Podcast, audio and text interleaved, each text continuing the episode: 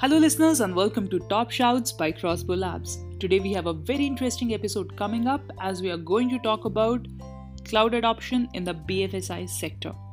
And joining us on Top Shouts is Mrs. Swati Anuj Arya. Swati has drawn many feathers in her cap, be it as an InfoSec professional or a trainer speaker. She has over 10 years of experience in dealing with various financial regulations and compliance standards across the banking and non banking spaces. Currently, she's working as a financial services client specialist for one of the leading cloud service providers in India, where she guides the industry verticals such as banks, IT organizations, service providers, payment gateways, and e commerce companies to deliver business objectives, make security transformations, follow regulatory compliance and governance standards, do data center security assessments, and so on. She has also been a representative in regional and global forums such as PCI APAC community meetings and ISACA chapters. And I'm really looking forward to having her views on the topic of discussion today. So let's get started. Thanks, Nivedita. Thanks a lot for such a beautiful uh, introduction. I'm good, thanks. Now, cloud adoption is without doubt the way to go. But the banking sector has still by and large strayed away from it. If we start from a technology perspective, also, this move can be difficult because the usage of legacy applications is greater in the banking industry as compared to any other industry. They work on highly customized applications, and it is a general benchmark that it typically takes years to implement and stabilize a core banking solution. So, how does cloud service provider assist in this transition? This transition or this migration is less to do with the technology and it's more on the cultural and people side. But if you are talking specifically about the technology part, I'll say banks are moving towards digitalization and they are focusing on the customer experience. And these surrounding applications are cloud compatible, and these applications can communicate with the core banking applications with the API calls and different means of communications but for core applications, I completely understand that banks need some time. Some of the banks are doing the re engineering work and they are redesigning their applications and they're looking for migration options for the core banking applications as well. From the cloud provider side, providers can give a compatible solutions which are compatible with the banking industry. They can help their teams especially applications and migration teams to learn about the cloud. They can help in training them. And they can also talk with the senior leadership and the uh, technology leaders to convince them that the cloud is a long way and it's a future. It is new normal. So i think with these parameters banking sector can see a tremendous migration speed and pace for the banking applications as well Swati, let's address the elephant in the room now. The most important question that pops up when we say cloud adoption is data localization. Now, RBI has clear guidelines that data should be stored locally and knowledge of where the data is being stored. How does a public cloud model address this problem? You are right, uh, Nivedita, that this question is very important, and I get this question from most of the customers that are going for the cloud so if you'll see the RBI guideline which came in 1718, it talked about data localization for particular set of data, which was payment transaction and settlement data. And in 2019, they came up with a clarification where they have categorized it into three category. When it's a domestic transaction, the data has to be stored only in India. When payment and transaction data is processed outside India. The processing of the data is allowed outside India. Condition is that data need to be brought back within 24 hours and the foreign copy of the data need to be deleted. For cross-border transaction data, they said that a copy of the transaction data can be stored outside India as well.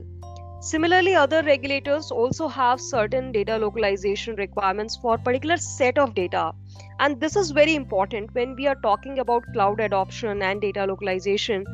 We need to understand clearly what is a set of data that is going to be hosted in the cloud and based on that they can decide most of these cloud providers they have option of choosing the uh, location of the data so customers will have complete ownership where they can decide where their data will be stored and they can implement technical controls to ensure that data remains in a chosen location. So there are enough controls. But talking about specific to data localization, other than increasing the cost, it is not that favorable in terms of cybersecurity as well. So instead of data localization, actually entities need to think about the broader cybersecurity framework and strong encryption controls. If we talk about the fraud perspective, a lot of the financial entities they have global fraud databases and fraud engines where they can consolidate the data, they can get better result in terms of fraud prevention and cybersecurity results. But if we'll restrict it into particular region, they don't get those kind of fraud analysis results or fraud evaluation results from the, that set of data because they could they can't consolidate it with the global data or with their entire data set. Data localization norms can actually limit the ability of indian companies from fully realizing the benefit of the data processors and the cloud. If you see the cloud the concept of cloud itself is you can get the resource from anywhere at any point of time. But when we limit it at particular region particular country even attackers are aware that if you have to target particular entities data and there is a data localization norm which particular set of ips they have to target because they know that the data will be stored in particular region or particular uh, country.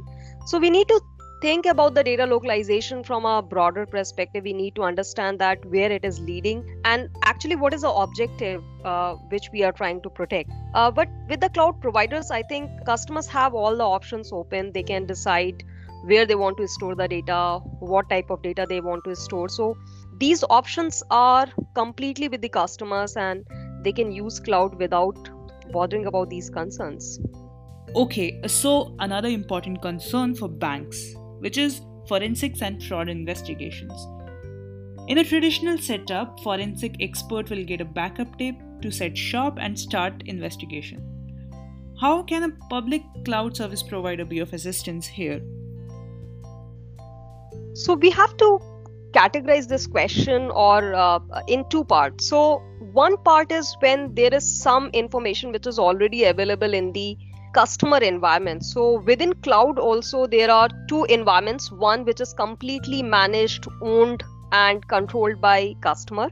And second part which is not visible to the customer which is managed by cloud provider.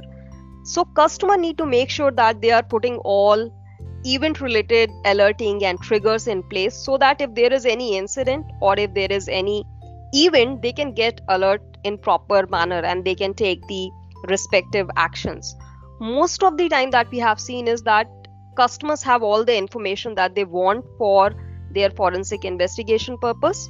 But in some time if customer needs some additional information there are mechanisms that customers can request cloud providers for such information and cloud providers can provide those information uh, which are kind of contractual obligations sometime and uh, there are service terms which are associated on top of that most of these uh, cloud providers are PCI DSS compliant and as a shared responsibility matrix. They have obligation to provide information which is related with that particular customer environment. So there are enough uh, controls in place. There are number of tools which helps customer to create a forensic lab setup in the cloud itself. So actually uh, forensic investigators can create a mechanism where they can either extract all the information or they can create a lab setup in the cloud itself to do the forensic investigation. And continuing on the same question, how does a cloud service provider help in the incidents of a data breach? A lot of cloud providers they, they give the ownership of the data to the customer. So if there is a event which is completely in customer control customer's environment and there is no uh, impact from the underlying layers i think customers can resolve their issues as per their internal policies their procedures and their incident management uh, processes.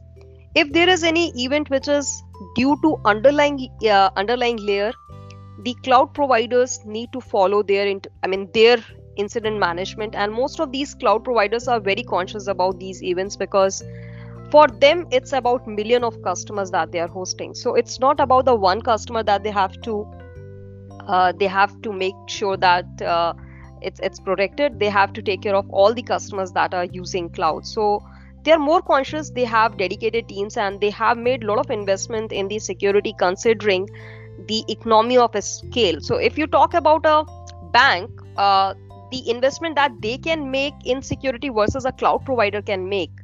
Definitely a cloud provider can make a better investment in security in terms of skills services technology because uh, the impact of security is larger on the uh, these cloud provider side. So swati from a governance perspective what exactly is the position of a cloud service provider? Would it be an intermediary processor or a joint controller of the data? So if i talk about these definition in indian scenario uh, the definition of fiduciary and data subject data controllers are still to be in final phase once we see the pdp the cloud providers remains as data processor.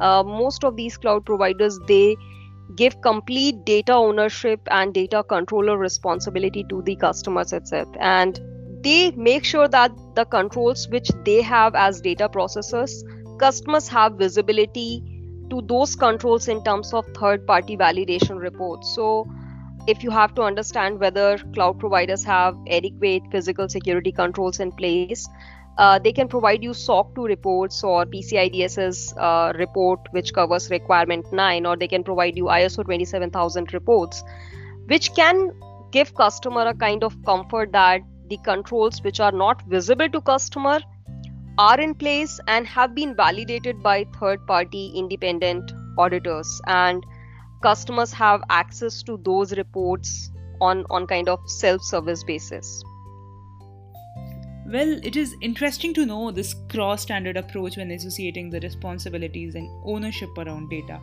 let's talk about another major security standard out there which is pci now, PCI has stringent guidelines on data segmentation and encryption requirements. Again, how can these requirements be addressed in a cloud model? For cloud providers, one thing that is very important when you are choosing a service in a cloud, you have to make sure that those particular services are in PCI scope in the uh, PCI scope of cloud provider. Otherwise, sometimes it can be very challenging that you can meet those uh, uh, PCI compliance requirement uh, by using those service if it's not in a scope. So once you have confirmed that these PCI requirements have been covered, audited, and have been included in the attestation of compliance of the cloud provider, customers can use these services. For segmentation, uh, cloud providers they have mechanism of virtual private cloud. They can set the boundaries. They can establish the traffic monitoring rules. They can establish that what traffic can come from one instance to another instance.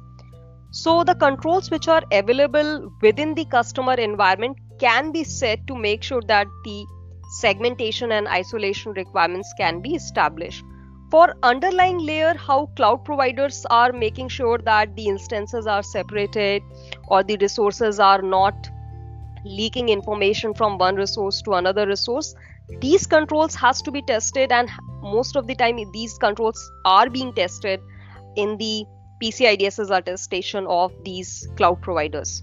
Customers need to make sure that they are segregating their environment properly, they are using virtual private clouds, and they are making sure that the traffic rules, network traffic rules have been established properly. On top of that when it comes to encryption uh, there are two parts of encryption. One is most of the default encryption mechanism which is being provided by the cloud providers. And on top of that customers can also implement their encryption they can use client side or server side encryption with their own keys for pci environment it is uh, recommended that customers are using their keys and they are not uh, completely relying on the default encryptions. They can enable default encryptions. On top of that, they can use their encryption to make sure that they have encryption and decryption keys with them so that they have better level of uh, security and control over their data. So, what are the ways in which an organization can align itself better to maximize the benefits it is getting out of a cloud service? PCI SSC came with one very great tool that is called uh, that, that's called responsibility matrix uh, document. So I suggest all my customer that if you are sharing data with anyone or if you're using services uh, irrespective of cloud or no cloud use that responsibility matrix to understand that what set of responsibilities remains with you. And based on that it will give you a clarity that what con- controls are already being taken care of and what controls need to be deployed by customer in their environment. And if there is any gray area they can clarify they can talk to service providers and they can get clarity on that. So using a service uh, uh, providers responsibility matrix even in the cloud environment can be very very helpful. Okay now coming back to cloud adoption and bfsi sector what according to you would be important factors to consider while selecting a deployment and delivery model? It should be decided based on the internal objective internal business objective as well. Uh, i have seen some banks which have decided completely to go on cloud and they they have set their timelines to decide by when they will migrate completely on cloud. Uh, some are uh, choosing hybrid model. They want some setup in their data centers uh, some setup in the cloud. And they want to evaluate the benefits that are coming from both models. And based on that they can uh, move to the cloud over the time uh, they are also considering the type of applications which can be moved easily which can be a low hanging fruit for them. For such i mean for such applications they are choosing cloud. For applications which are heavy lifting applications and which cannot be migrated so easily they are deciding to keep those applications in data centers and over the time once re-engineering and redesigning of those applications are done they can move to cloud so, Swati, who are the real champions of the BFSI sector according to you, who are leading the way when it comes to cloud adoption? Fintechs are doing great in terms of uh, cloud adoption because they have a clear vision that what they want to focus on. They want to give their customers a best kind of experience and they understand that cloud is elastic, cloud is secure, cloud is cost saving and they can go global within minute using cloud. So i think fintechs are taking the best advantage or best benefits of the cloud and that's why you will see some tremendous uh, leaders in the fintech sector uh, that are doing really really great and they are providing best of the services to the customers and they are giving tough competitions to traditional banks. Yeah that is very well pointed out so, as we are nearing the end of this lovely session, I would request you to provide our listeners with a concluding remark. Sure. So, one thing that uh, I would like to focus is that when you see some uh, regulatory guideline, please read it in detail and just don't go by anticipation. Do an analysis with your internal compliance teams, involve your legal team, and talk to cloud providers legal teams and compliance team to understand those implications. Sometimes i have seen that customers are making decision based on interpretation of the regulatory requirements which is a kind of uh, a difficult situation because uh, they they are prohibiting themselves uh, using some technology which can be very very great for uh, their business. So they should interpret the regulations in correct way they can take help of experts internal external they can involve third party auditors consultants like you uh, so that they can give give them a independent view of that technology usage as per the compliance requirement. And i tell most of my customer that if you feel that we are giving you a biased opinion uh, please take help of these security experts that are available in the industry including uh, crossbow lab or some great players which are there in the industry and they can give you an independent opinion about the regulatory posture technology usage and the compliance